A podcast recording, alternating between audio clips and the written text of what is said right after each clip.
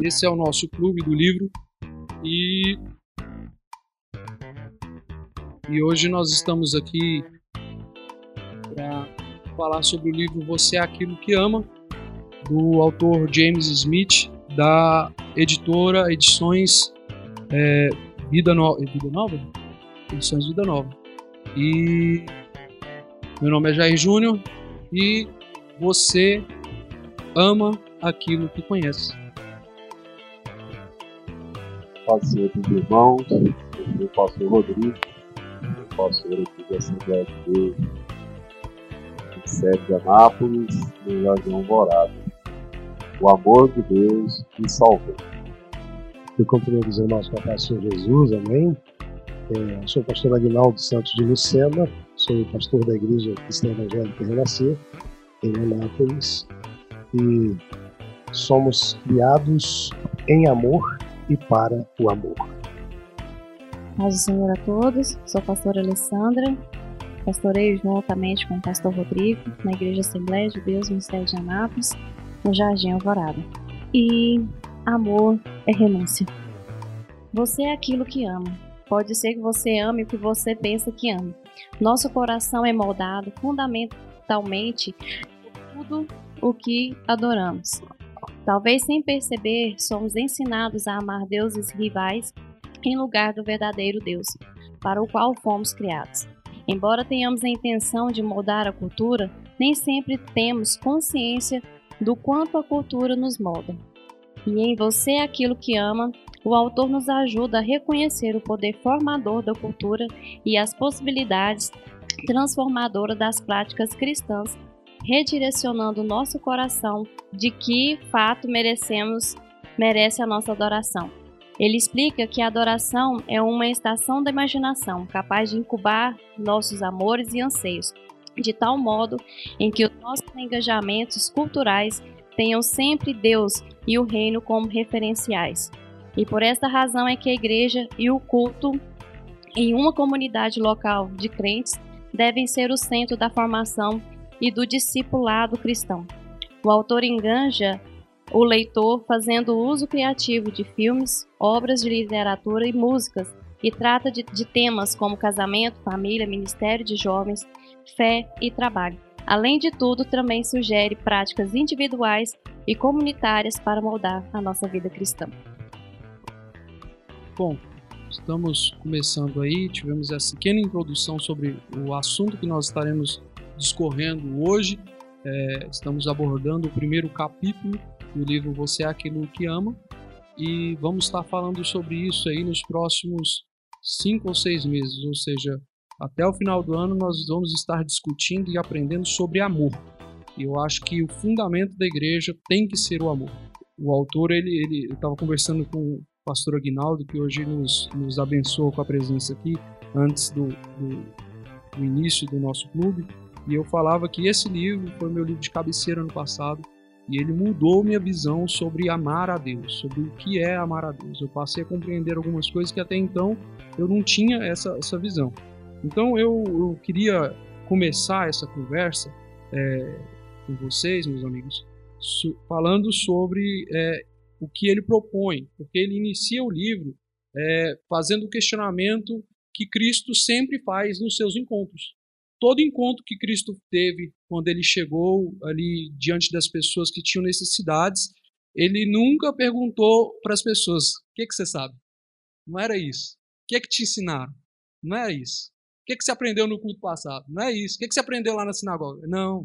Eu perguntava, o que, que você está precisando? O que, que você quer que eu te faça? Qual fim você está desejando? Então, a minha pergunta é, para a gente começar aqui, pastor Rodrigo, o que é que nós desejamos, afinal de contas? Qual que é a busca que o ser humano tem em si?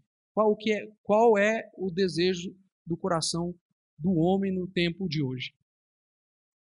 Bom, meus irmãos, é, essa questão, é, se você observar bem o que o autor do livro está tá propondo, ensinando, ele está buscando ensinar o seguinte, que o amor é, ele precisa ser direcionado.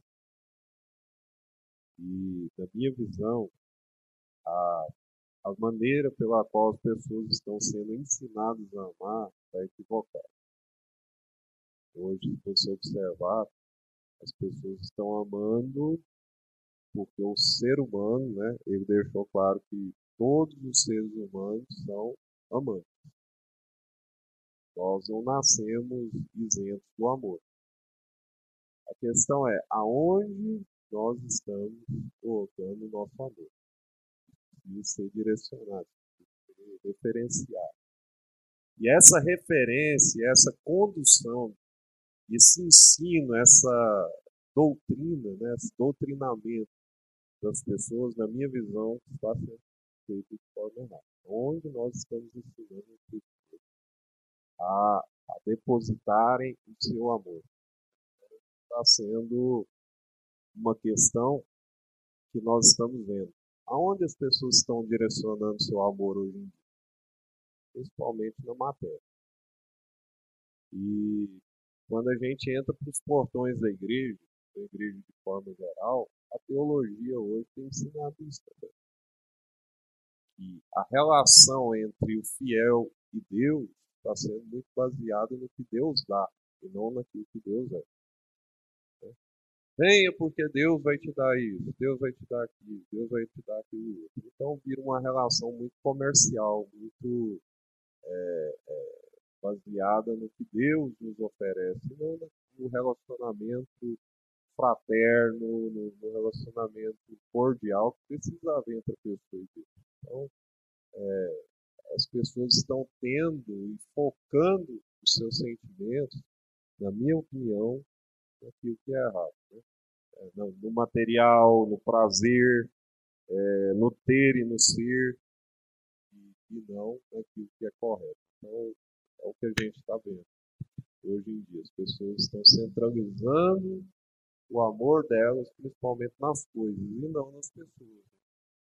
E o Senhor nos ensinou primeiro a amar a Ele, né? Amar a Deus sobre todas as coisas, e ao próximo como a ti mesmo. Então, uma relação vertical e horizontal. E as pessoas estão centralizando seu amor em outras coisas que são subjetivas, né? É, em detrimento a essas que são as principais. Então, na minha visão, está tá havendo uma inversão de valores, já que o amor ele pode ser ensinado, ele pode ser é, conduzido. E na minha maneira de, de ver, essa forma de amar está sendo ensinado da maneira correta.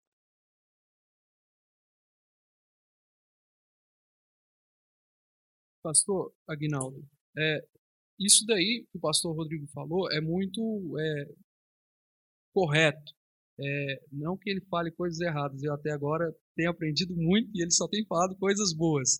E, e também aprendi, aprendi muitas coisas boas com o pastor Aguinaldo, que me, me, me acolheu na, na igreja que ele dirige, que ele pastoreia é, por muito tempo, é, tanto a mim quanto a minha mãe. E, e quando a gente pensou, eu, quando eu senti no coração de tra- trazer alguém para estar tá nos, nos ajudando nessa proposição do assunto, lembrei logo do pastor Aguinaldo, porque o tema da igreja que ele dirige, que ele pastoreia, é Unidos no Amor de Deus. E isso veio muito claro na minha cabeça. Eu falei, eu tenho que chamar o pastor Aguinaldo, tenho que chamar ele para poder nos ajudar na proposição. Pastor, você acha que isso daí que o pastor Rodrigo falou não vem de encontro com essa maneira equivocada que a gente tem de discipular pessoas? Você acha que a gente não discipula de maneira errada? A pastora Alessandra, no, último, no nosso último encontro aqui, enquanto nós falávamos sobre o custo do discipulado de Jonas Madureira, ela citou ainda falando que a gente discipula muitas vezes de uma maneira, toma, conhece isso daqui e é isso. E muitas vezes a igreja larga de mão as pessoas. E será que o discipulado, a partir do conhecer, que a gente tanto aplica, e até uma forma cultural da sociedade em conhecer, não é uma, uma maneira equivocada? Para mim é uma alegria muito grande, né, participar com vocês aqui. O Júnior, eu percebi logo no início, ele é o mesmo corredor de sempre. Corre e tal, o dia que correu, que eu lembrei dele lá na igreja, que foi líder de louvor da igreja há muito tempo lá. Eu penso e estou muito feliz de poder ter, de ver seu crescimento junto com o pastor Rodrigo, presbítero hoje na casa de Deus, para mim é uma alegria muito grande. Isso é um prazer muito grande de um pastor ver aqueles com quem conviveu crescer em amor, crescer em dedicação, crescer na obra do Senhor, crescer mesmo, né? Tanto ele como a esposa, Pablini, também. Bom, o pastor Rodrigo está com certeza correto nessa aplicação de que as pessoas têm tido uma visão muito materialista, é, até mesmo do amor, né? Eu vou porque eu tenho para receber. Eu amo aquela igreja porque aquele ministério ele me oferece alguma coisa. Tudo bem que hoje virou quase que mercado. As pessoas vão para consumir alguma coisa. E, invariavelmente, as pessoas vão no lugar que são bem cuidadas, bem tratadas, são é, amadas. Porque o que segura as pessoas, com certeza, na fé, é o amor. Principalmente o amor que ela tem por Jesus. Né? É, existe um erro muito grande que meu próprio autor, James Smith, transmite no seu livro. O tema é importantíssimo. O amor, é, você é aquilo que você ama. Esse é um, eu disse ao presbítero Júnior, foi um, um é, nesses dias eu, eu tenho sido tocado, perturbado, eu tenho sido nocauteado, um soco no estômago.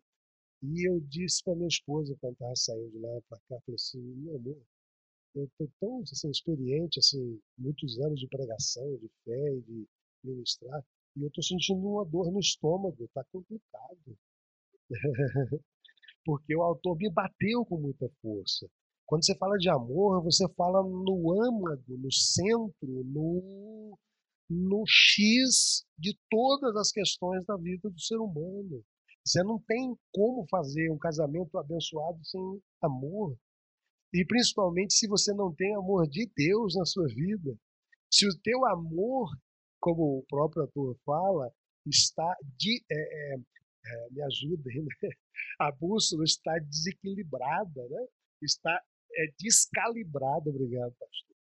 É, e, a, e a bússola do nosso coração, né, que foi o texto que foi lido aí agora, é, está é, descalibrada. Em vez de ela estar mostrando o norte para você ir, ela está errada, mostrando o caminho para você ir para o sul. Aí você pensa que está indo no caminho correto e o seu coração, o que você ama, o que você deseja, não é de fato o que você ama, o que você deseja. Você está descalibrado no amor. E para mim, é, esse tema amor, que o Júnior até lembrou, lembrou antes que eu, para te falar a verdade, obrigado, porque poderia ter sido a minha palavra de impacto aí. Mas eu disse, né, no começo, eu creio, fomos criados pelo amor e para o amor. Tanto que João diz que Deus é amor. Agostinho, o autor, ele cita Agostinho, ele embasa no primeiro capítulo a tese dele muito na, nas citações de Agostinho, né, nas confissões de Agostinho. Sim. E ele entra falando, né, ele, o primeiro tópico, quando ele vai falar lá, ele cita, uh, aquela, ele traz aquela citação, criaste-nos para ti, e nosso coração só tem descanso quando retornar para ti. Né? Então, é mais ou menos isso daí. Exatamente. E o discipulado que quer encher as nossas... É, é, eu digo assim, eu amo teologia, amo a palavra de Deus, amo mesmo, gosto muito, desde o início da minha fé. Eu creio que todos que estão aqui também. É, quando você aprende, é uma questão que eu fiquei meio assim com o autor, porque eu sei que ele ama o estudo da palavra e tudo, mas ele enfatiza tanto a questão é, é, do hábito, né? De você estar tá praticando uma coisa para você ser especialista naquilo, que ele deixa, para mim, a desejar o, o conhecimento meio que, que vago. Mas não tem como nós crescermos em amor é, sem conhecer, de fato, o verdadeiro amor, né? Ele, ele não, não descarta o ensino, lógico, ele, ele até começa a leitura do, da introdução, foi que o discipulado precisa começar na igreja, tem que ser no corpo da igreja e tal. Aí, é, é, prolongando um pouquinho a, a história do discipulado de Jesus. Como foi? Foi simples, foi com pessoas da convivência, no princípio convivência com João Batista. Os dois discípulos deixaram João Batista, começaram a seguir Jesus, e ele perguntou para eles, o que vocês desejam? Então, como o texto do livro nos fala, Jesus não pergunta o que você entende, o que você conhece. Ele quer saber o que você deseja. Ontem, ministrando a palavra, eu perguntei, mas que pergunta é essa para um cego? Jesus curando todo mundo, libertando, ressuscitando morto, e o cego chega, o que, que você quer? Jesus perguntou, o que, que você quer? Não está óbvio, não? É, talvez o, o cego, por causa do amor desconectado, em vez de pedir a cura, ele podia ou precisar de um cão-guia. Então, o amor dele, até por ele mesmo, talvez estaria é, desconectado com uma realidade que ele poderia ter na vida dele, a cura da visão dele, ao invés de ter um cão-guia. Né? Então, o que, que eu desejo? O que, que você deseja? O que você ama, de fato? Aí vem a pergunta cruel. Nós realmente amamos a Deus? Então, a questão é essa, essa conexão entre o conhecimento e o sentimento. Estamos falando do sentimento amor. Estamos falando do intelecto também. Né? É, Daniel Goleman, né? Quem não leu esse livro, eu aconselho ler. Ele fala sobre inteligência emocional. Ele fala que o ser humano ele tem duas mentes, ele fala, a mente. A mente racional e a mente emocional.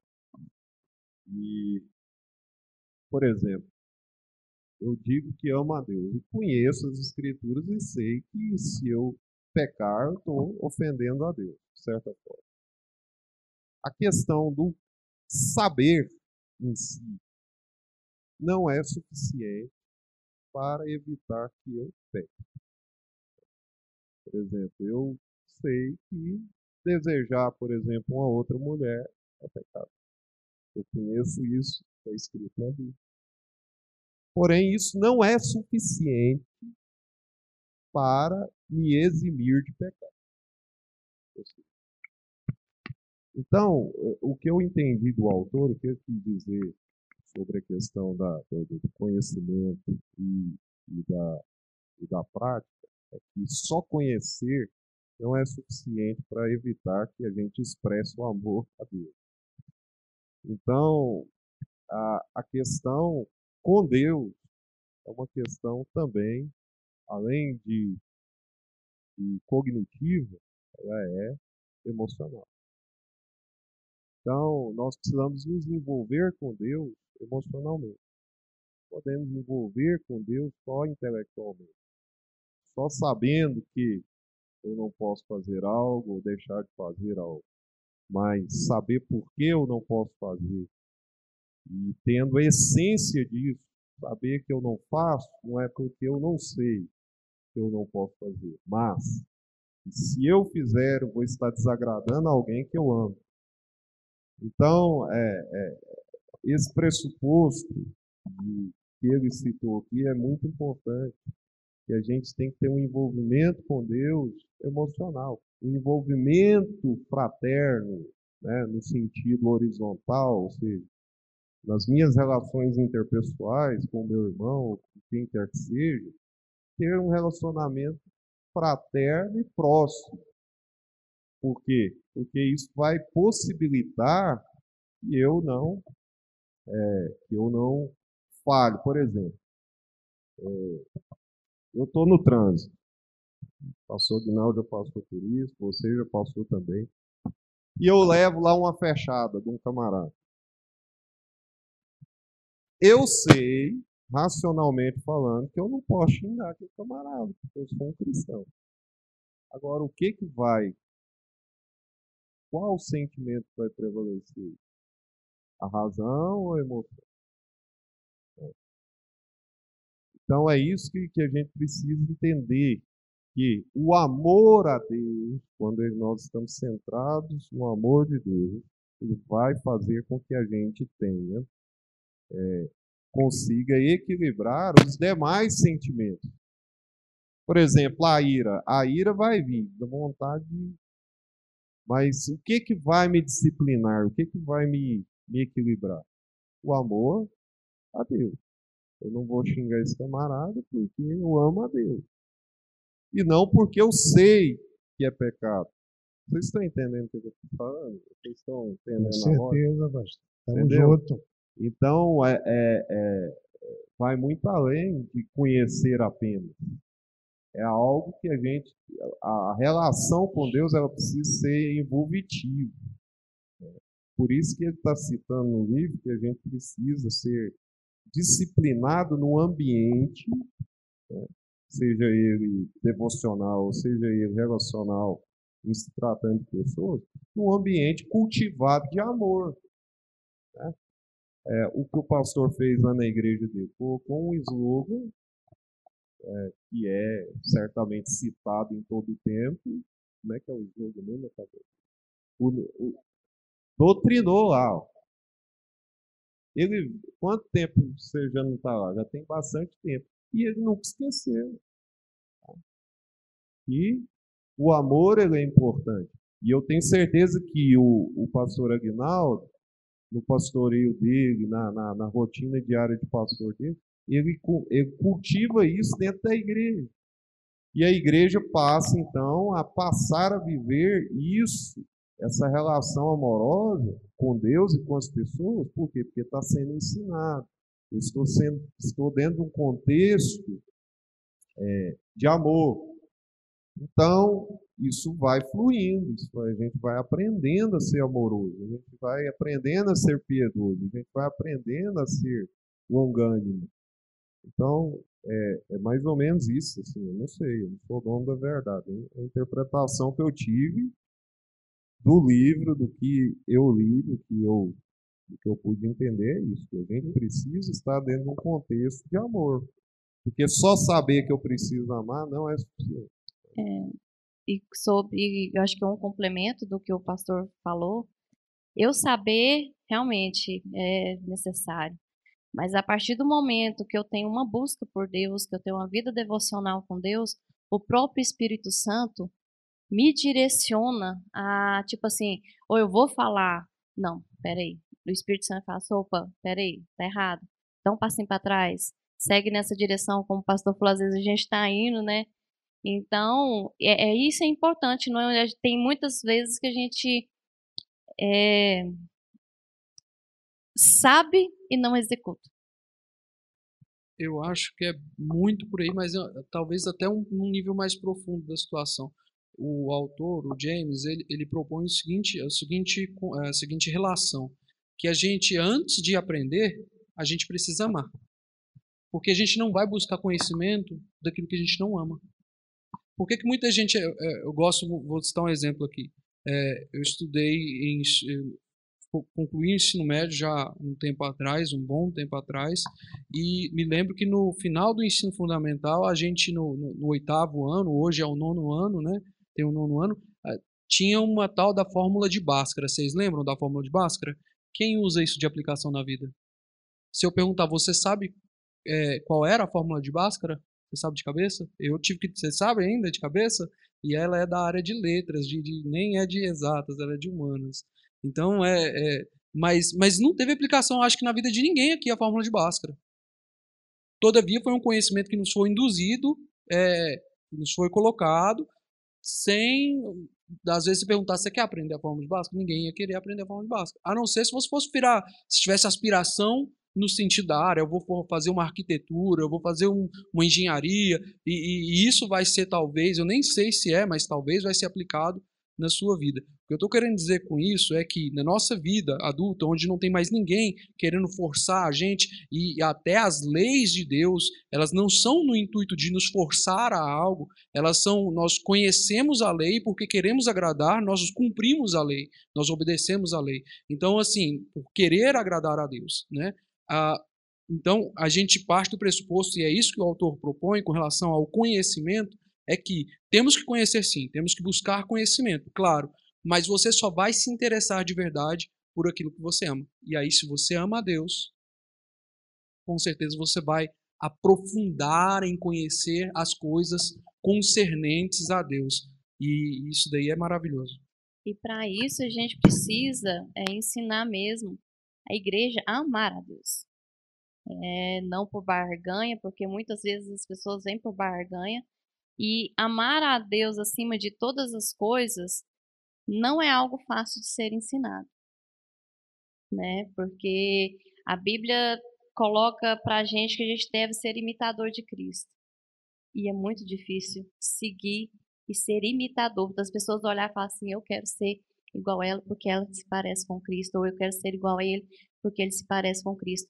Então, como eu disse no início, o amor é renúncia, porque para a gente ser, imitar Cristo e demonstrar o amor que ele teve por nós, por todos os que estão à nossa volta, a gente tem a renunciar, às vezes, muita coisa na nossa vida para realmente demonstrar o amor.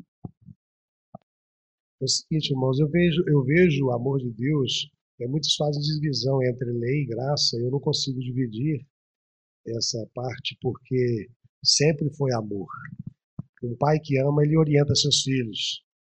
E a orientação de Deus, quando levantou Moisés para libertar o povo do Egito, e o povo sem instrução, aliás, uma instrução idólatra, né, que viveu quatrocentos e trinta anos na, na, na dependência do Egito, Deus sabia que o povo precisava ser orientado com amor. Por isso ele estabeleceu os seiscentos e treze mandamentos, que a maioria pensa que é só dez mandamentos. Deus ama quando nos corrige e nos ensina a amar o nosso próximo, corrigindo, nós corrigindo o nosso próximo. Como que aquele que ama passa a mão no erro e deixa o outro cair no erro? Então eu sou muito grato a Deus pela vida da minha esposa, porque o João conhece, ali não tem meio termo. Ou seja, a gente vai e fala, aproma, aleluia. Isso é interessante, as mulheres são mais perceptivas, mas quando o homem está chegando com a farinha, ela já fez o bolo há muito tempo. Então o amor instruído no Deuteronômio, por exemplo, amarás o Senhor teu Deus de todo o seu coração, com todo o seu entendimento, com todas as suas forças, não sobrou amor para mais nada. Esse é simples e objetivo. Se você, nós colocamos o pastorado, que nós muitas vezes pastores, a gente pensa que a gente está naquele nível e amamos essa posição, e muitas vezes perdemos as ovelhas porque nós amamos mais a posição de que a, a ovelha. Ah, eu sou o pastor, você me respeita. Como assim? Se a ovelha está precisando de ser ouvida, você precisa se ajoelhar para ficar no nível da, da ovelha. Uma criança, você não pode falar com ela do mesmo nível. Você não pode ficar em pé para falar com uma criança. Você sabia disso? A criança não precisa emborcar ou dobrar o pescoço, quase quebrar a coluna, para te ouvir, não. É você. Somos nós que devemos nos ajoelhar da altura dela e falar olho com olho para que ela possa nos entender. E muitas vezes a falta, esse descalibrar dessa bússola que é o nosso coração, as emoções, os desejos, o amor, né, que nós pensamos que é um amor... É, naquilo que a gente quer mesmo, na verdade é um erro, porque se eu me amo mais de que eu amo o nosso próximo, isso pode se transformar num egoísta, num egoísmo. Aí eu te firo, eu te machuco, porque eu me amo. Simples, estou nem aí com você.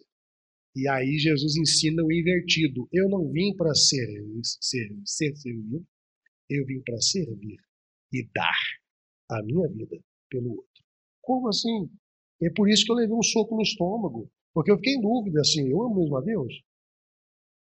Porque para que eu prove que eu amo, que eu amo realmente a Deus, ao Senhor, ao que Ele ensina, eu preciso provar isso com as minhas atitudes, com os meus hábitos que Ele ensina no livro. Vocês acham desse conceito de amor vale tudo que nós estamos tendo? Né? Esse amor que não pode ser corretivo, não pode ser orientativo, não pode ser exortativo.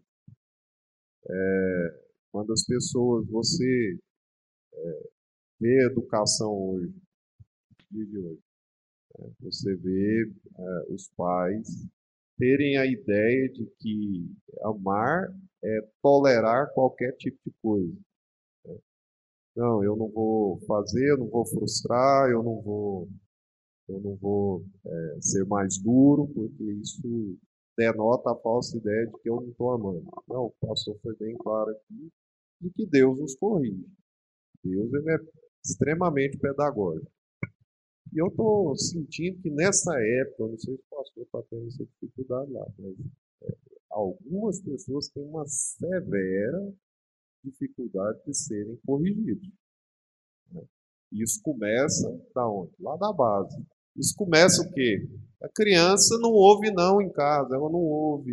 Né? Ela faz a arte, o pai acha engraçado ao invés de corrigir. E, na minha percepção, isso tem trazido uma grande, uma, um grande problema para a sociedade como um todo, não só para a igreja. Né? A gente tem visto pessoas é, que são, é, não aceitam ser corrigidas. Né? Quando você vai corrigir, ela se ofende, ela se fecha, às vezes até sai da igreja, porque ela não aceita correção. E é a pergunta que não quer calar, então para que tem um doutrinador, um pastor? Você não pode corrigir, você não pode orientar, você não pode persuadir. Então essa é a grande questão. Né? Qual, qual que ama mais? É aquele que deixa você fazer tudo errado, a porta larga, ou aquele que te corrige para você entrar no prumo, e ir para o céu e atingir maturidade? Então, essa é a grande pergunta que eu queria provocar vocês e ver o que vocês pensam sobre isso aí. Boa noite, meu nome é Beatriz, eu sou membro da Igreja Jardim Alvorada. É, eu tenho visto que nos tempos de hoje, pastor, as pessoas têm justamente essa visão distorcida, porque eles focam muito, se pegam muito que Deus é amor. Então, eles olham que... Eles não lembram que Deus também é justiça, então eles acham que é só realmente amor, a coisa boa, porque eles têm muito a visão de que amor é aquela coisa confortável, aquela coisa quentinha, né? Igual quando você está se relacionando com outra pessoa. Né? É irresponsável, assim, deixa fluir. Então as pessoas justamente têm visto, nas redes sociais mesmo, a gente tem visto justamente... por conta, né, que está muito escancarado muita coisa, e todo mundo, e aí quando um, um cristão ou qualquer de outra religião vai falar que não concorda com aquilo, as pessoas falam, mas Deus não é amor, então tem que amar todo mundo. Uma coisa é você respeitar e outra coisa é você entender que Deus é amor, mas ele também, por nos amar, ele vai nos corrigir, porque não é, daqui, não é de acordo com aquilo. Então, um exemplo, se a gente, eu cuido de algumas pessoas, né, no meu trabalho, eu, como quero que aquela pessoa evolua, eu vou corrigir ela se ela estiver fazendo alguma coisa errada. Tanto para o bem dela, como também para o bem dos demais. Porque se eu corrijo um, com certeza os outros vão aprender com o erro sendo corrigido. Só que hoje, tanto a juventude como o mundo como um todo, assim, a atualidade, tem visto que Deus é um amor, assim, totalmente diferente do que realmente é. Só bondade, só bondade, de que não que ele vai, aquela questão, né? Vem como você tá. O Senhor vai te tratar, mas ele, muitos lugares pregam que o quê? Vem como você tá e continua como você tá, porque Deus vai te amar do jeito que você é. E o amor não é só passar a mão na cabeça, não é só um elogio, é realmente uma repreensão, é realmente um castigo, é, isso é tudo crescimento, né? Moldando a gente.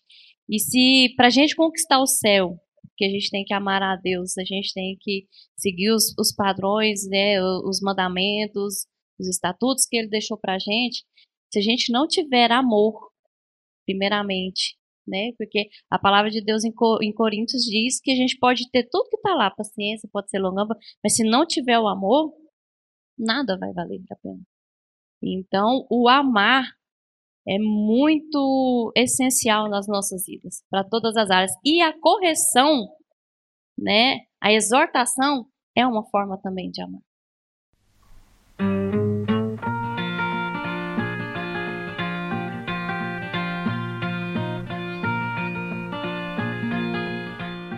Pastor Aguinaldo, é, uma das primeiras vezes que eu tive contato com a mensagem sobre o ágape, sobre o, o, o ágape, a, a, a dicotomia entre ágape, eros, é, filéus, foi através do irmão.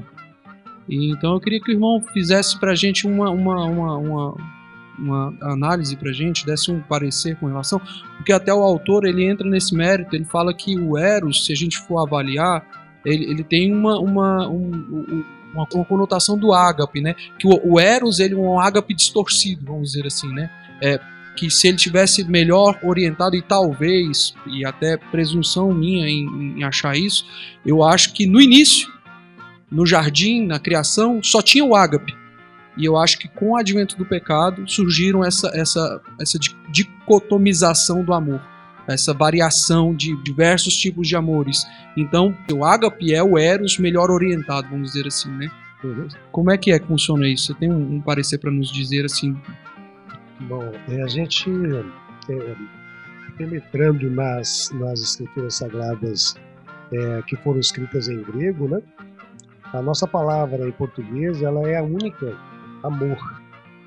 Aí você escuta uma canção mundana, onde uma cantora, um cantor, um sertanejo canta, que graças a Deus eu, eu não escuto, e se escuto não entendo, porque fui sarado, graças a Deus, liberto, dessa, desse amor ero, erotizado, né? Mas a Bíblia nos fala que o amor ágape, que é o amor de Deus, é um amor é, incondicional. O amor eros, como você falou, é um, é um amor ágape distorcido, porque sem o amor eros nós não estaríamos aqui, porque o, o amor conjugal, ou seja, entre um homem e uma mulher, no casamento e apenas no casamento, eu posso assim dizer, e é o que Deus agrada, é, nós não estaríamos aqui. Por isso nascem bebês, porque existe o amor eros. Então é uma doação plena de um ao outro, a ponto de você morrer pela outra pessoa, né? No sentido do amor de Deus, do amor ágape, o amor eros, que é o amor conjugal, amor É, carnal, que é distorcido no mundo, prostituição, adultério, fornicação e etcétera. E temos um terceiro, que em grego chama-se filéu, que é de, vem de filantropia, né? O amor que você tem ao visitar uma creche e dar uma cesta básica ao necessitado, vestir, fazer o amor em prática, né? O amor prático, que seria você dar, doar do que você tem ao outro. Partindo do princípio do discipulado, que é o tema do nosso, do nosso livro, né? Porque, na verdade, você é aquilo que você ama, e o poder do hábito, né? O tema e o, o subtema, nos fala perfeitamente disso, que o amor que nós temos é aquilo que nos orienta muitas vezes. O pastor foi muito claro em dizer, inclusive no, no livro ele também fala, pastor Rodrigo, né, fala, e o P H D lá em filosofia, o James Smith, falando que muitas vezes o seu entendimento ele vai de encontro, ou seja, ele é contra até o que você tem de sentimento e ama. Porque, vamos falar em jogo prático, tá? Você sabe que comer comida saudável, verduras e frutas, e evitar gorduras, evitar sal, evitar refrigerante, que eu sou um sou um determinado, né? Eu só tomo lá de vez em quando, se alguém falar assim, ah, vou tomar um refrigerante, eu digo, rapaz, pode espir para tomar um cafezinho, eu sou terminantemente contra, mas eu tomo, falando, ah, eu sou idólatra contra o, o, o, o refrigerante, não sou, depende de muita gente, depende do, de, de venda de refrigerante, mas você é apaixonado por aquilo de tal maneira que você sabe que aquilo pode te causar um, um diabetes, mas você está com ele na sua mesa o dia inteiro. Você sabe que comer uma comida saudável é importante. Você estava falando dos seus noventa e nove, que você está chegando nos noventa, graças a Deus. Mas eu estou com cento e dez, pura gostosura, pura boniteza, cento e dez quilos de pura fofura. Mas eu preciso tomar... Zilda que eu diga. Zilda que eu diga. Eu falei assim, oh, meu Deus, se não fosse a dieta que ela faz... Um abraço, porque... pastora Zilda. Se não fosse a dieta que ela faz para a saúde dela, graças a Deus está bem, bem melhor, é, eu estaria talvez com duzentos quilos hoje. Mas o que? A gente conhece, tem entendimento, mas nós amamos mais aquilo que a gente está vendo e gostoso e docinho e pronto, de que você ser inteligente e usar essa emoção, essa inteligência emocional sua que você tem e falar, ah, açucrinha, não. Não. Então, veja só, eu me amo tanto, mas eu não estou nem aí para esse amor que eu me amo tanto, eu não me amo é nada, eu quero é diabetes. Eu quero é um problema na minha saúde, por quê? A, as escrituras nos orientam, irmãos, que quando nós amamos a Deus acima de todas as coisas, mas tem gente que ama mais uma pizza do que a Deus. Ele sofre, por, por, rapaz, ele gasta dinheiro, ele sai daqui para o centro, ele, a turma, gasta seus quinhentos contos lá numa pizzaria, e não, essa mesma turma de cristãos não faz esse mesmo impulso, esse mesmo amor pelo projeto de Deus, por exemplo, e a casa do Senhor. Ah, irmãos, rapaz, aquela semana passada nós gastamos quinhentos contos na... da churrascaria lá, rapaz, vamos fazer o mesmo lá na casa de Deus, vamos. Só que todo mundo vai levar o dinheiro, vai jejuar o dia inteiro, orar, vamos ler a palavra, e quando for de noite você soca a mão no bolso e vamos trocar os microfones da igreja, vamos trocar as bênçãos, vamos fazer a obra de Deus aqui. O fogo vai cair. O fogo vai cair. Aonde está seu amor? Ô, Glória, gostei, viu? Aí está a sua dedicação. O pastor falou de gastar quinhentos reais no lanche e chegar na igreja, na casa do Senhor, no qual fala que congrega, e achar caro o final de ano, achar caro o ingresso ali pro retiro, que às vezes é trinta reais por pessoa, ou até mesmo dizimar, né? Que muita gente deixa de dizimar, mexe, mas os mexe, quinhentos reais ali... Mexeu na coisa melindrosa, porque no dinheiro, você mexeu no bolso. Aí você prova, Jesus ele só determinou uma coisa que pode substituir a adoração a Deus na nossa vida. Ou você não pode ter dois senhores, ou se você tem Deus como seu Senhor ou dinheiro. Olha só, o tanto que Jesus colocou no nível cruel o dinheiro, ou seja, as coisas dessa material, o dinheiro abre portas para qualquer, quase todas as coisas. Mas as pessoas, por exemplo, se eu sou dizimista é porque eu sou grato, porque Deus me deu vida, me deu respiração, me deu inteligência, me deu esposa, me deu filho, me deu... Tudo que eu tenho é de Deus. Mas eu sou grato sendo dizimista, eu sou dizimista e com isso dizendo a Deus, eu te agradeço, Senhor, porque o Senhor tem me dado tudo. Amém? Essa questão do emocional que o pastor falou aí, do racional, é tão importante. Eu era... Eu era, não, até hoje sou admirador do trabalho, né, e, e esse agora presidente da Caixa, que estava na frente da, da, da Caixa Econômica Federal, Pedro Guimarães estava fazendo um trabalho fantástico, né, eu conversei com, com, com, com o Vitor, que é gerente da Caixa, lá, falando do empreendedorismo, camarada, inteligência, a perspicácia dos negócios, tá, tá, tá. Mas o que, que derrubou o Guimarães? O que, que adiantou? Tanto, tanta inteligência, tanta, tanta capacidade para gerir, e se ele era mal, ruim, emocionalmente. O que derrubou ele foi as emoções. Ele não conseguiu, tá, tá, ainda está para se provar, né, pastor? Até que se prove é inocente. Sim, sim, dois mil e dezenove, mas, né, muito mas, tempo, a pessoa lembrar disso depois, três mas, anos depois, é complicado a gente ficar. Mas assim, vamos, vamos, vamos, vamos assim, em tese, né? Mas de qualquer forma ele perdeu o cargo. É, então, meu querido, não adianta você construir, é igual é, se a gente também coloca o nosso amor em coisa errada. É isso, é isso que eu quero enfatizar. É, você pode amar, né? E a gente, o, o autor é claro, nós somos amantes. Então ninguém vai ficar sem amar nada, você não vai ser... E aí lá no livro do Daniel Goleman, de inteligência emocional, tem uma parte do cérebro correspondente às emoções. Só não vamos ter emoção se tirar isso da cabeça da gente, né? Aí a gente vai se tornar nulo, mas todos nós somos emocionais, temos sentimentos. O problema, meus irmãos, é aonde nós estamos colocando o nosso sentimento maior, o nosso amor. Essa é a questão que tem derrubado muitas pessoas, aonde está centralizado o amor. É, eu acho que isso daí aponta, aponta legal para o que a gente está tentando dizer aqui, que é o que o autor ele propõe com relação a essa dicotomia entre conhecer e amar, né? Essa separação, ele fa... mas ele tá, traz isso, ele tira isso de uma dicotomia e traz isso para uma proximidade. Ele fala, olha, a gente só ama de verdade o que a gente conhece. A gente não busca um conhecimento profundo naquilo que a gente não ama. Inclusive pessoas. Se a gente não ama pessoas, a gente não, não vai buscar conhecer, se relacionar, ter intimidade. Deus que dirá. Se nosso amor está nas coisas materiais... E aí vem aquela proposta que ele aponta, que ele fala que nós somos seres teleológicos. Ele fala, olha, há um telos, há um fim, há um direcionamento. Ou seja, todo mundo está buscando um ideal de fim. Você quer um fim para a sua vida. Uh, às vezes você que é mais novo está procurando uma estabilidade financeira, né? E esse é o seu reino. Um lugar onde eu vou ter minha vida pacífica, tranquila, vou ter dinheiro para gastar onde eu precisar gastar, vou ter uma família. Então esse é o fim que você está buscando, beleza. Tem gente que está buscando o céu, mas está buscando o céu porque a gente já falou isso, eu gosto muito desse exemplo que mexe com o crente.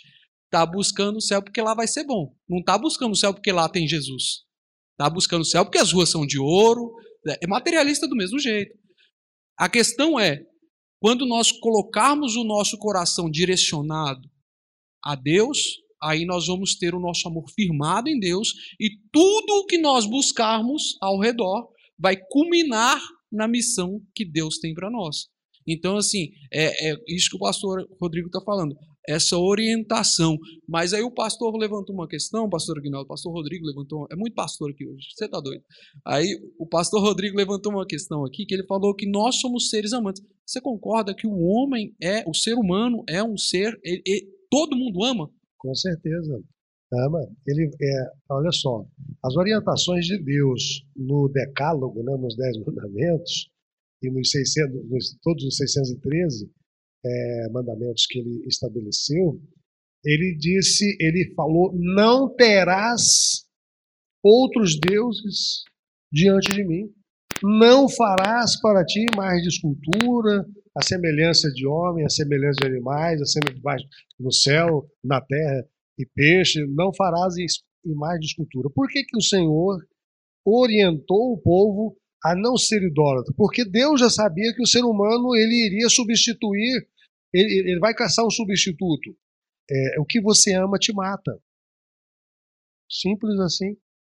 Aquele que ama Jesus, ele, vai, ele, morre, ele morre por causa de Jesus e, e, e me faz uma proposta. Nega Jesus ou eu te dou um tiro. Fala assim, rapaz, não tem outra possibilidade? Não tem. Então, é, pastor, segue o enterro. Pastor, ele, ele, ele, o, o autor ele discorre sobre isso também, né? Ele, fala, ele, ele chega a falar que nós somos seres é, é, que vivem em função Sim. da adoração. Que vive em função. Aí... E, e, e, aí, e aí ele até fala que a gente tem que tomar cuidado com o que a gente adora, porque dependendo do que a gente adora, vai matar a gente. Eu começo, a, a, com a fala do pastor aqui agora, eu começo a entender que não é qualquer coisa. Tudo que nós adorarmos vai culminar a, a, a, com, a, com a morte do ser humano. Com certeza. De alguma forma. Seja que você morra por Cristo, a fim de que você nasça uma nova eu, criatura. Eu dou um exemplo fácil. Ou pelo refrigerante. Ou, ou pelo refrigerante.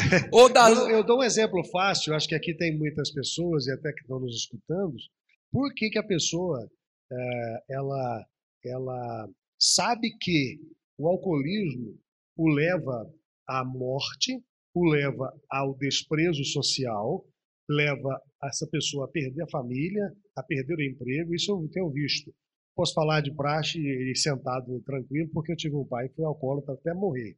Existe um, um líquido chamado para tudo alcoólico, e parou meu pai mesmo. Aos setenta anos de idade, o para tudo parou ele, matou.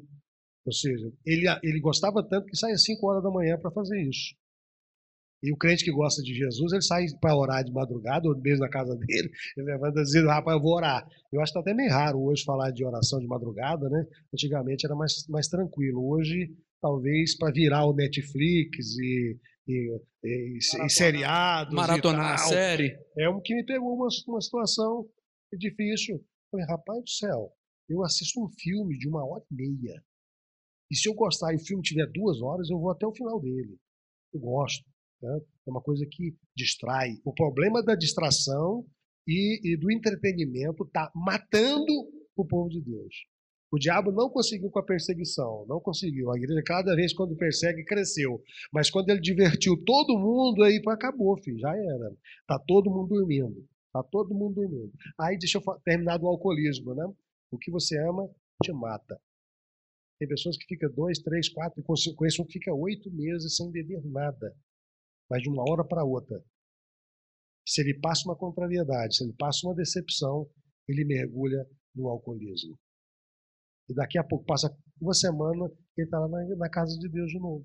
Perdeu a vergonha de tanta forma, de tantos anos que vem, que ninguém sabe o que é uma situação dessa. O amor que ele tem pelo alcoolismo.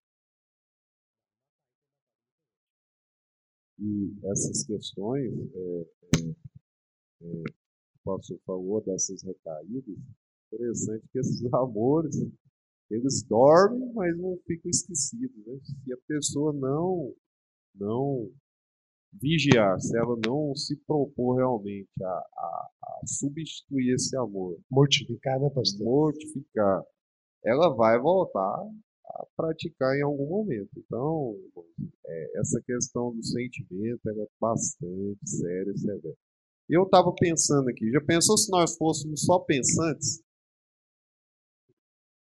Se não tivesse emoção, se a gente fosse só induzido pela mente, como disse Descartes lá, né? Pensa logo existe, como seres pensantes, mas ele esqueceu que nós somos seres amantes, né? E que a proporção ela é mais pesada para o lado do sentimento do que da mente. E o sentimento ele é mais persuasivo do que o intelecto. Né?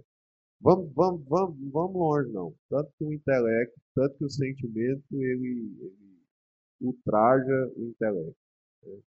Você está numa situação, muitas vezes, aí de, em que o sentimento aflora, às vezes o intelecto não consegue é, te parar. Tipo, você tá, alguém te ofendeu, ofendeu assim, você está naquela ira, quando você vê, você já fez a, a bobagem. O que está falando aqui? Ama tanta bebida, sabe que não pode, sabe que vai matar, mas não aguenta. Né? Então aí é, a gente vê o tanto que o sentimento, que o amor a alguma coisa, supera o saber. O saber não é suficiente. É porque a morte, né, o, que, o que você ama, o que você ama te mata, não? Jesus disse, aquele que ama pai, irmãos, é sério isso. Pensa numa instituição para o judeu que é intocável, é o pai e a mãe. Tanto que Deus colocou uma lei lá, aquele que honrar pai e mãe, eu vou prosperar e vou abençoar. Jesus entrou no profundo do coração e das emoções das pessoas, dizendo assim, você ama teu pai, tua mãe, teu filho, tua filha. Não colocou Netflix, não colocou, não colocou a coisa muito mais importante do que qualquer outra coisa na terra, após o Senhor, a família. Não é digno de mim. Aí eu fico pensando, pastor, o diálogo que Jesus teve com Nicodemos, ele escondido à noite foi lá ver com Jesus, e ele, mestre da lei, não conhecia o mínimo das escrituras, não conhecia o mínimo do reino espiritual. E Jesus disse assim, ó, é, se vocês não nascerem de novo, vocês não podem ver e não podem entrar no reino de Deus. O novo nascimento, irmãos, ele vem através do discipulado. O novo nascimento, o tema dessa mensagem, do livro que eu pude entender, ele querendo nos aperfeiçoar quanto discípulos de Jesus, sermos exemplo para os outros que estão chegando, a ponto de que essa pessoa tenha um encontro com Deus tão, tão necessário e tão forte, que ele tenha o coração dele extraído, jogado fora, o coração velho, duro de pedra, e Deus pum, implantar um coração novo de carne. Eu tive essa experiência aos dezesseis anos de idade. Eu digo, irmãos, eu, eu tenho certeza que, que todos vocês vão, vão concordar comigo e aconteceu com vocês também. Aos dezesseis, quase para dezessete anos, Jesus me encontrou. Irmãos, o desejo, a fome de Deus, a sede de Deus, o amor por Deus e a mudança de vida que eu tive, não precisou dos irmãos ir lá e falar, não precisou de ninguém mais, assim, foi uma coisa de Deus, o Espírito Santo de Deus entrou e arrancou o coração velho, colocou o coração novo. Aquele que nasceu de novo, ele tem que se esforçar demais para errar. Porque ele morreu para o mundo, ou não morreu. Ou ele morreu, é defunto, para o pecado, para as coisas do mundo, ou ele ainda está vivo. Aí que vem a preocupação quando eu, vi, eu li o texto. Rapaz, será que eu estou mortinho mesmo? Ou é o Walking Dead aí, né? Igual, igual o seriado lá, o Walking Dead, os mortos voltando à vida. Pois é, ué. Então, quando alguém tem o coração transplantado e que Jesus dá um novo coração para essa pessoa, é, ela, ela precisa se esforçar demais para pecar. Ela não é uma prática diária o pecado dela. A gente falando da pessoa que dá, tem as recaídas lá na frente, pensa na pessoa de gente boa, gente em outras áreas todas, gente finíssima. Tem gente que quando ele está sadio pensa que ele é pastor. Então que conhece a escritura e tal, mas o conhecimento dele, existe alguma coisa dentro das emoções, lá no coração dele ainda, que ele ainda não entregou cem por cento para Cristo. Porque olha só, mas tem uma situação. Se o teu desejo, a tua vontade de servir a Deus não suplanta todos os outros amores, todas as outras possibilidades, e a ponto de você dizer é, que eu morro por causa de Jesus, então alguma coisa ainda está faltando na minha vida aí. Eu não estou disposto, eu não sou discípulo. Quer ser meu discípulo? Disse Jesus. Nega-te a ti mesmo. A vontade é da bebida? A vontade é de socar a mão na orelha do, do, do, da pessoa que, que, que falou mal? É, a pessoa que te é a vontade de ir lá e ir na justiça e, e fazer o cara falar publicamente que ele é um mentiroso e enganador, que a gente tem esse direito. Se alguém falar de você, por exemplo, e isso for mentira, for um falso testemunho, se for uma acusação, você pode levá-lo ao tribunal e ele vai ter que provar e possivelmente desembolsar dinheiro para te pagar, para ele limpar a tua honra. E aí você dá aquela vontade e você deixa na mão de Deus. A ele pertence a vingança, muitas vezes, né? A gente precisa morrer. E Nicodemos teve essa experiência.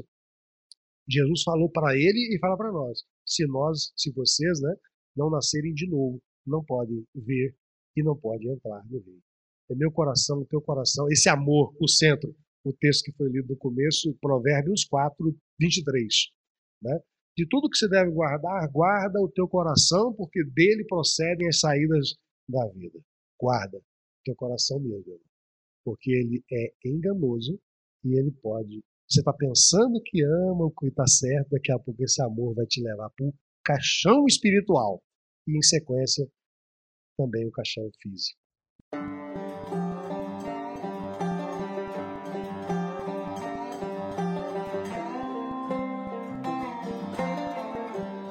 É, de uma maneira bem sucinta, eu queria que você dissesse para você o que é o amor. O amor é, é a essência da vida. É renúncia, é paciência. E sem isso aí a gente não consegue vencer as coisas que vêm à nossa vida, porque existem certas situações que nós passamos que é o amor que vai fazer a gente superar e conseguir ir avante. É, o amor é o vínculo da perfeição, usando as palavras do apóstolo Paulo. Sem amor não há vínculo perfeito. E eu digo que amar não é apenas um sentimento, porque se fosse, Jesus não teria dito um mandamento. O mandamento não é para se conjecturar se é ou não para ser feito. Ele disse, amai-vos uns aos outros. Então, ele já sabia que sem o amor não haveria discipulado perfeito, não haveria nenhum crescimento. Então, o amor, como Paulo disse, é o vínculo da perfeição. É aquilo que liga todos os... Nós estamos aqui porque amamos. Amamos a Jesus, amamos a palavra, amamos as escrituras, e é isso que a irmã disse também, né? O amor te leva a suportar uns aos outros. Você imagina, eu vou te estender um pouquinho, não vou ser tão sucinto, porque eu estou apavorado, assim, querendo ir embora. Não, eu estou querendo ficar aqui. Aquele, aquela dorzinha do estômago de primeira vez já passou. É, o amor, ele, ele, ele vai te levar a lugares que você nunca imaginou. Ele vai nos levar. E por que nós estamos aqui? Porque nós amamos. O que você ama é o que você dedica tempo. Amém? É por isso que eu, como que eu... Falei assim, rapaz, eu passo duas horas vendo um filme e eu falei assim, rapaz, já tem um tempinho que talvez eu não passe duas horas assim com Jesus, diretão, assim, falando assim, Senhor, senta aqui, vamos conversar. Então, se eu amo Netflix, um filme que eu passo duas horas, uma hora e tanto, e eu não fico, eu fiquei em parafuso. Tomara que alguém que lê o livro tenha consciência de que ele pode abraçar Jesus, Jesus curar. Porque senão a pessoa fala, rapaz, eu amo a Deus é coisa nenhuma. Eu amo a Deus como? Como que eu amo a Deus? Porque eu amo mais minha esposa que tá, é, o meu filho, eu amo mais o meu carro. Tem gente que não pode encostar no carro dele, porque senão ele, ele perde a paciência. Mas se alguém falar mal de Jesus perto dele, fica felizinho, caladinho. Então, será que eu amo Jesus de fato, de verdade, com tamanha profundidade quanto deveria? Porque se eu amar Jesus de fato, eu vou produzir os frutos de um novo coração. De um coração novo e uma vida transformada por esse amor. Né? Que Deus abençoe. Pastor Rodrigo. Bom, eu entendo que é amor, né? A definição mais clara que a gente tem de amor, né? Paulo denota lá no capítulo é, treze de, de, de Coríntios, né? É, sobre o que é o amor. E lá está especificando, mas de uma maneira bem, bem prática, bem pedagógica, a gente, se a gente quer entender o que é amor, basta a gente olhar para Jesus.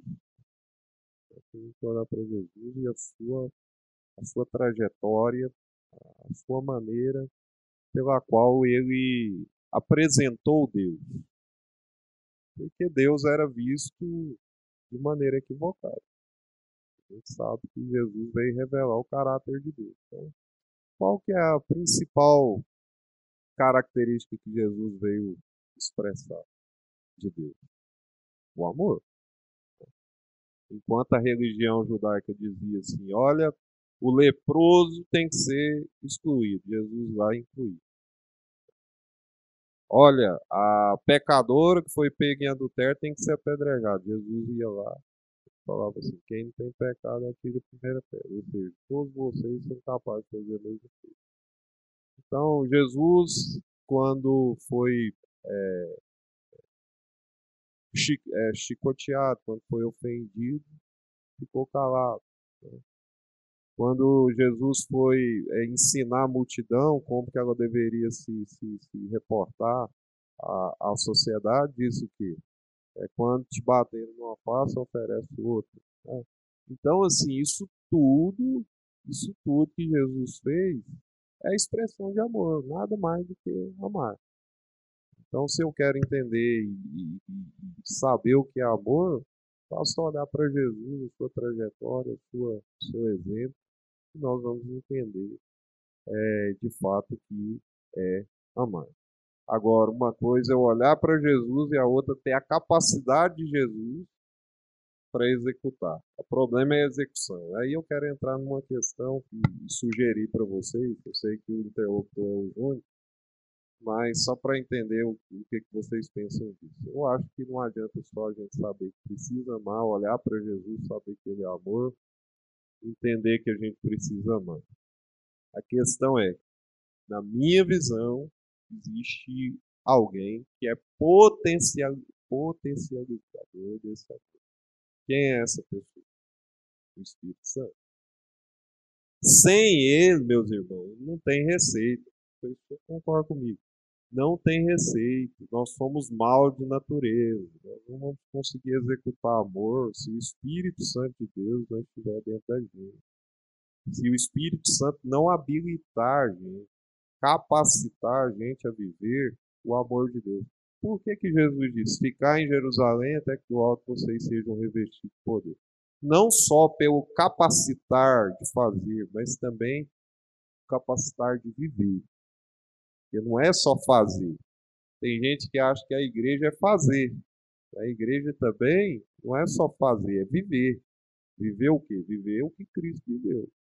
E para viver o que Cristo viveu, tem que ter ele dentro da gente, que é o próprio Espírito Santo. Não sei se vocês concordam comigo, tá? Claramente. Isso vai lá para aquilo que Gálatas propõe, né? Fruto do Espírito.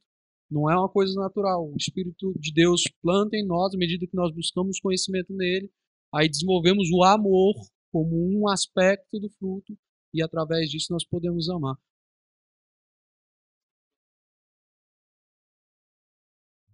Paz do Senhor dos irmãos, chamo Jeová, congrega aqui, nossa igreja, amém? Só uma pergunta, o pastor disse aí que a gente chama aquilo que a gente vê. Aí eu analisando aqui é o seguinte, um assassino mata uma pessoa. A gente está assistindo aquela reportagem, aquela pessoa faleceu, foi assassinado. O nosso amor parece estar ligado só àquela pessoa que foi morta. E quem assassinou? Nós precisamos de amar ele também. É preciso de Jesus, né?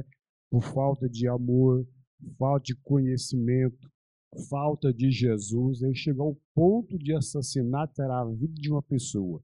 E às vezes a gente está assistindo, está vendo, temos amor naquele que morreu, amor na família que perdeu, mas é aquele que matou. E a gente esquece que ele também nós precisamos de amar, orar por ele, interceder por ele. Amém? Essa colocação. Maravilhoso. Essa colocação do amado irmão é, foi impressionante até, né? Porque a maioria das pessoas, a gente não vê esse outro texto, outro, outro contexto, né? Contexto do assassino, mas vemos a, a, do assassinado. Mas existe uma, uma situação, amados, que, e quando acontece conosco? Porque é uma coisa quando acontece com os outros. Aí, tomando o gancho aqui do pastor Rodrigo, o Espírito Santo te capacita a fazer coisa que você, como ser natural, homem natural, você não faria nunca.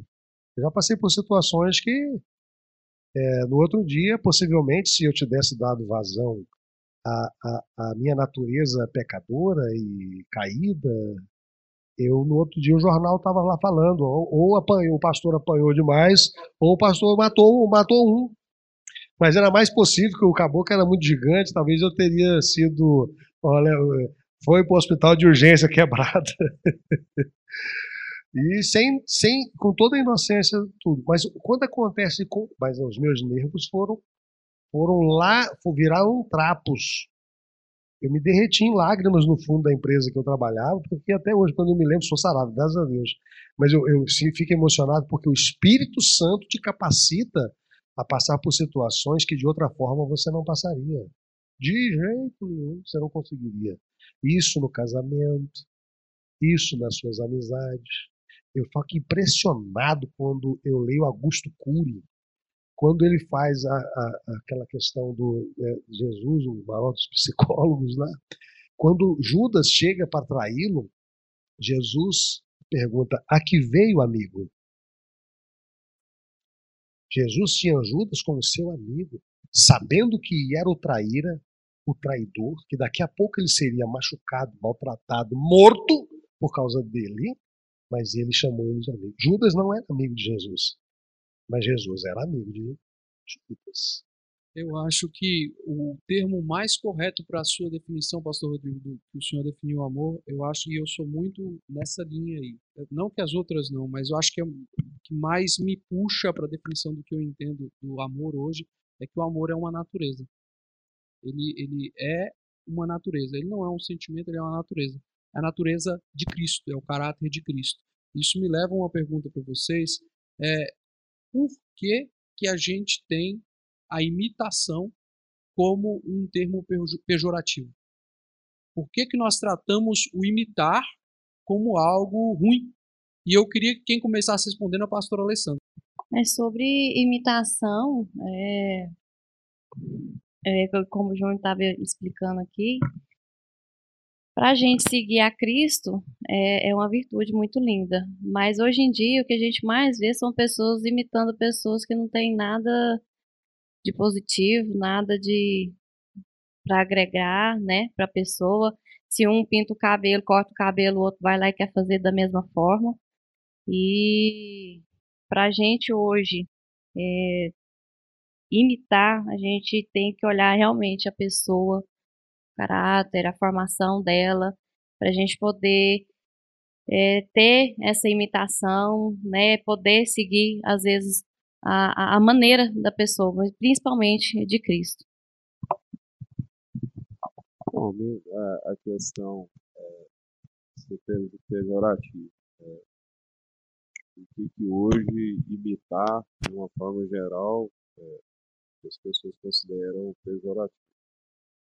É, e na igreja eu acho que esse conceito pejorativo parece que chegou também, porque o pessoal não está querendo imitar a Cristo. Não sei se vocês concordam comigo. Então parece que o conceito pejorativo chegou na maioria das pessoas da igreja. E nós não podemos pensar que é, imitar seja pejorativo. Ou seja, se existe alguém na igreja, por exemplo, eu olho para o pastor Aguinaldo, eu vejo coisas boas, características boas, é, não, não há problema nenhum eu querer é, trazer aquilo para a minha vida. Né?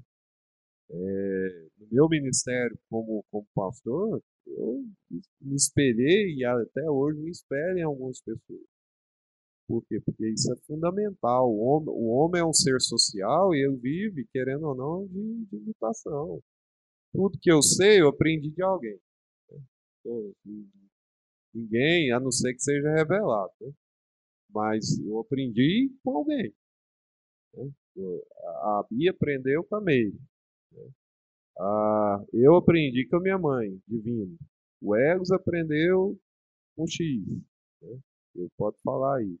E assim vai. Então isso aí é um modelo de quê? Um modelo de influência, um modelo de imitação. A gente está imitando e a gente vai se espelhando em pessoas. Isso cada vez mais precisa ser uma, uma, uma vertente da igreja. Agora, eu não concordo cem por cento, irmãos, que a imitação está em desuso, porque quem são as pessoas que estão mais ganhando dinheiro hoje? São os influentes. Não é? Essas pessoas hoje, elas falam assim, façam isso, milhões de pessoas falam. É, investe no, no time fulano de tal. Dá uma carrada lá. Como é que é o nome daquele cara? Você estava até falando esse dia, não sei se você falou, do, do influencer aí agora, que ele fechou até um contrato agora com a emissora, com a emissora, e agora o cara é assim, ele é fora do sério. Eu falo assim, gente, pula todo mundo lá da Rio Niterói. Vai lá todo mundo e pula. O cara fala, é regra. Porque ele se tornou uma pessoa tão influente, e o que ele fala vira, vira lei. Então, assim, eu vejo, na minha, na minha concepção, que a igreja hoje tem uma certa dificuldade de, de imitar. E de também, é, não só imitar, mas também de atender às nossas reivindicações. É, ou seja, a gente discutiu isso em uma certa época, que a gente falou que, gente, eu tenho um candidato a vereador, aconteceu aqui na nossa igreja e tal, vamos apoiar e tudo, e vamos... ok, beleza. Às vezes a pessoa não tinha nenhum candidato e, e assim, na minha concepção, qual que seria o pensamento? Não, se o meu pastor está endossando esse camarada, está falando que ele é uma pessoa boa, eu vou comprar ideia. Eu vejo que a igreja, além de não imitar, ela também não segue as diretrizes de uma referência. Eu acho que a igreja precisa, de uma forma geral, eu sei que em alguns lugares existe isso mais que em outros, mas a igreja seguir muito o conselho ou a determinação ou a orientação de uma liderança. Isso também, na minha, de certa forma, reporta para a questão do, do imitar, do, do ser, aceitar-se, ser moldado. Enfim, isso também entra no princípio da concordância, né, que é fundamental para o crescimento de qualquer segmento. Então, é o que eu penso sobre isso. É. Nessa questão da ser pejorativo, da imitação, eu acredito que todos nós gostamos de apresentar-nos como originais. Essa é a maior dificuldade. E, principalmente, plagiar. A gente terminou o curso de administração de empresa até algum tempo, pós-graduação em docência do ensino superior. Isso não é nada, né? Eu não fiz o P H D ainda, não tenho doutorado, mestrado, falta lá para frente ainda.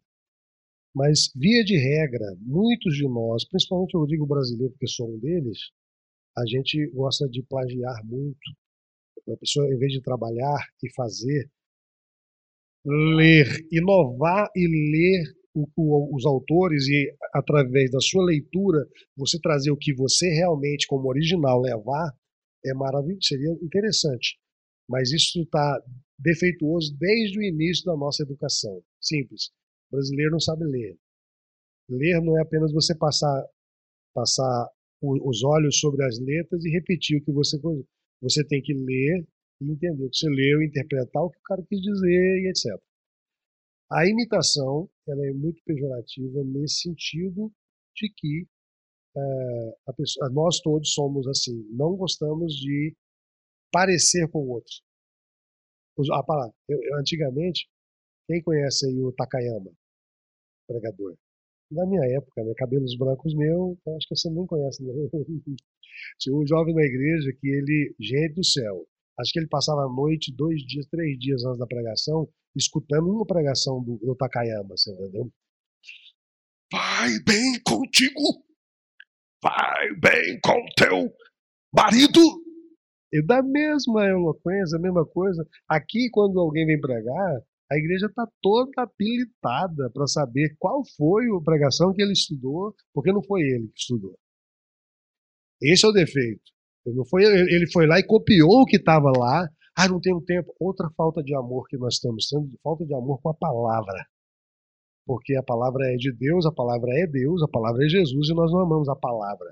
Nós temos que ouvir três ou quatro pregações, fazer um resumo delas, e muitas vezes trazer, a gente quer trazer como original. Mas quem está lá no, no sistema e olhando, vai dizer, rapaz, essa parte foi aquela daquele pregador fulano, Silas Malafaia falando ali, ó, enfim. E a questão da imitação bíblica, Paulo disse, sejais meus imitadores, olha a coragem, meus imitadores, assim como eu sou imitador de Cristo. Irmãos, é corajoso. Possivelmente tem algumas partes que eu poderia dizer, ó, me imite nisso. Limite nisso. É, nós temos uma igreja em Alexânia e os irmãos de lá, o pastor de lá falou, pastor, eu, com o fulano eu aprendi isso, com outro pastor eu aprendi isso, com outro pastor eu aprendi isso, com você eu aprendi perseverança. Deus abençoe, continue, não persevera. Porque vem tempestade, vem luta, vem falta de dinheiro, vem mais um dinheirinho um pouquinho, vai, vamos com a fé. A obra não pode parar, né? É, em alguma coisa nós imitamos alguém, né? Em alguma não. Do jeito que eu falo aqui, de repente alguém me escuta que me conhece, conheceu minha família. Uai, o, o pai do Aguinaldo tá ali? Ah, mas o andado daquele, daquela pessoa ali é o mesmo, o meu andado, é o mesmo andado da minha mãe. Né? O jeito que eu, uma, uma perna parece que é maiorzinha um pouquinho que a outra, acaba dando o mesmo, mesmo gingado, né? Então, eu, para mim, eu concordo com o pastor, hoje as pessoas têm como imitar. Mas vamos para o texto da palavra, como o nosso escritor fala, né? Que o nosso amor, que Jesus é o nosso exemplo, Jesus é o nosso último, é a nossa visão última, né? É o telos, né? A nossa visão última, a nossa melhor vida, o nosso melhor paraíso, o nosso melhor tudo, está lá na frente. Lá no... A nossa visão é chegar lá na frente e estar com Jesus e ser como Jesus. E você não tem outro como seu máximo exemplo. O pastor tem o seu caráter, as pessoas têm... Nós temos que, com certeza, imitar alguns aqui, mas o nosso maior exemplo é Cristo. E se nós alcançar, e alcançando a cada dia crescer como Cristo, lá na frente nós nos encontraremos e abraçaremos Jesus.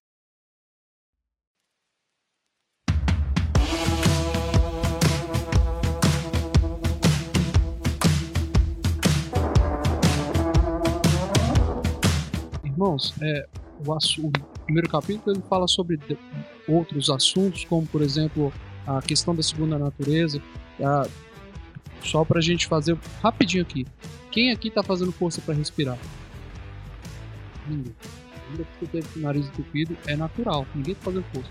Mas existe uma, existe uma segunda natureza. E eu te pergunto, por exemplo, quantos aqui dirigem? Você dirige? Dirige? Dirige? E aí? Aí quando você está dirigindo, você tem que Quanto de esforço você faz para dirigir? Quase nenhum. Quem toca violão é a mesma coisa, os dois tocam violão. É, você quase não faz esforço, é uma segunda natureza. Como é que você gera uma segunda natureza? Aprendendo. Como é que você aprende isso? Repetição. Você repetiu tantas vezes e tantas vezes e tantas vezes e tantas vezes que aquilo virou uma segunda natureza. Você pratica. Então eu acredito que quanto mais a gente está firmado em Cristo, quanto mais a gente está apropriado de Cristo em nós, mais nós vamos praticar essas boas, essas boas obras, esses bons hábitos, e aí através desses hábitos nós vamos revelar esse amor. E aí de modo que não vai ser mais eu, mas vai ser um hábito de Cristo em mim. E é sobre isso que o autor está falando. Então eu estou fazendo só um arremate sobre o primeiro capítulo, porque se a gente for conversar aqui, a gente vai muito longe e já estouramos nosso horário. Então eu queria que, para a gente finalizar aqui, pastores, a pastora já está retornando, eu queria começar com o pastor Rodrigo, é, um, um adendo final para a gente concluir essa noite, concluir o primeiro capítulo. Sobre esse final aí, eu acho importante, né, essa questão do hábito se tornar a nossa a segunda natureza, que eu falo lá. É, nós temos um exemplo prático quando veio a pandemia, que a igreja precisou de, de aumentar e não ter aquela rotina, né, litúrgica e, e semanal, a dificuldade que foi para quando para voltar. Isso, as pessoas se acostumaram tanto com o hábito de ficar em casa que acabaram ficando. Então agora cabe a nós, meu Deus, inserir esse hábito, voltarmos novamente para a casa de Deus, voltarmos novamente a ter um ativismo, né, em prol do reino, né, saber por que, que nós estamos fazendo, porque é, é, a gente às vezes vem para a igreja, a gente serve a Deus e não fala por que, que nós estamos servindo, por que, que nós estamos na igreja, qual, qual é o propósito que se estará. E eu louvo a Deus por esse trabalho de discipulado que a gente está realizando, por esse clube que a gente está fazendo, porque a gente vai, em nome de Jesus, mudar a concepção. A gente vai mudar o propósito equivocado de muita gente através disso. Eu quero aproveitar essa oportunidade para agradecer o pastor Aguinaldo, dizer que é um prazer estar com ele. Já tinha bastante anos que ele me pedia, né? E aprove a Deus a gente estar aqui, e eu quero agradecer de coração como pastor, a sua disponibilidade, seu carinho. Foi muito agradável estar aqui contigo, batendo esse papo, viu? Que Deus abençoe. Agradeço também aos irmãos que vieram, né? Que deixaram as suas casas. Espero que vocês estejam voltando melhores, né, do que chegaram, né? Eu que agradeço, né, agradeço ao pastor Rodrigo, uma alegria muito grande mesmo. Eu dito em Júnior, né, minha esposa se admirou, realmente. Eu, eu, eu coloquei ela para escutar a sua pregação. Mas quem está pregando? Quem está pregando, cara? Você está por fora, o presbítero Júnior, Jair Júnior. Para mim é uma alegria muito grande ver pessoas que amamos crescendo no reino de Deus. E quanto mais crescemos, mais humildes ficamos, então isso é maravilhoso, né? É, com a questão da, do poder do hábito, né, que o pastor acabou de dizer, e né, para finalizar a nossa reunião aqui, a gente precisa realmente...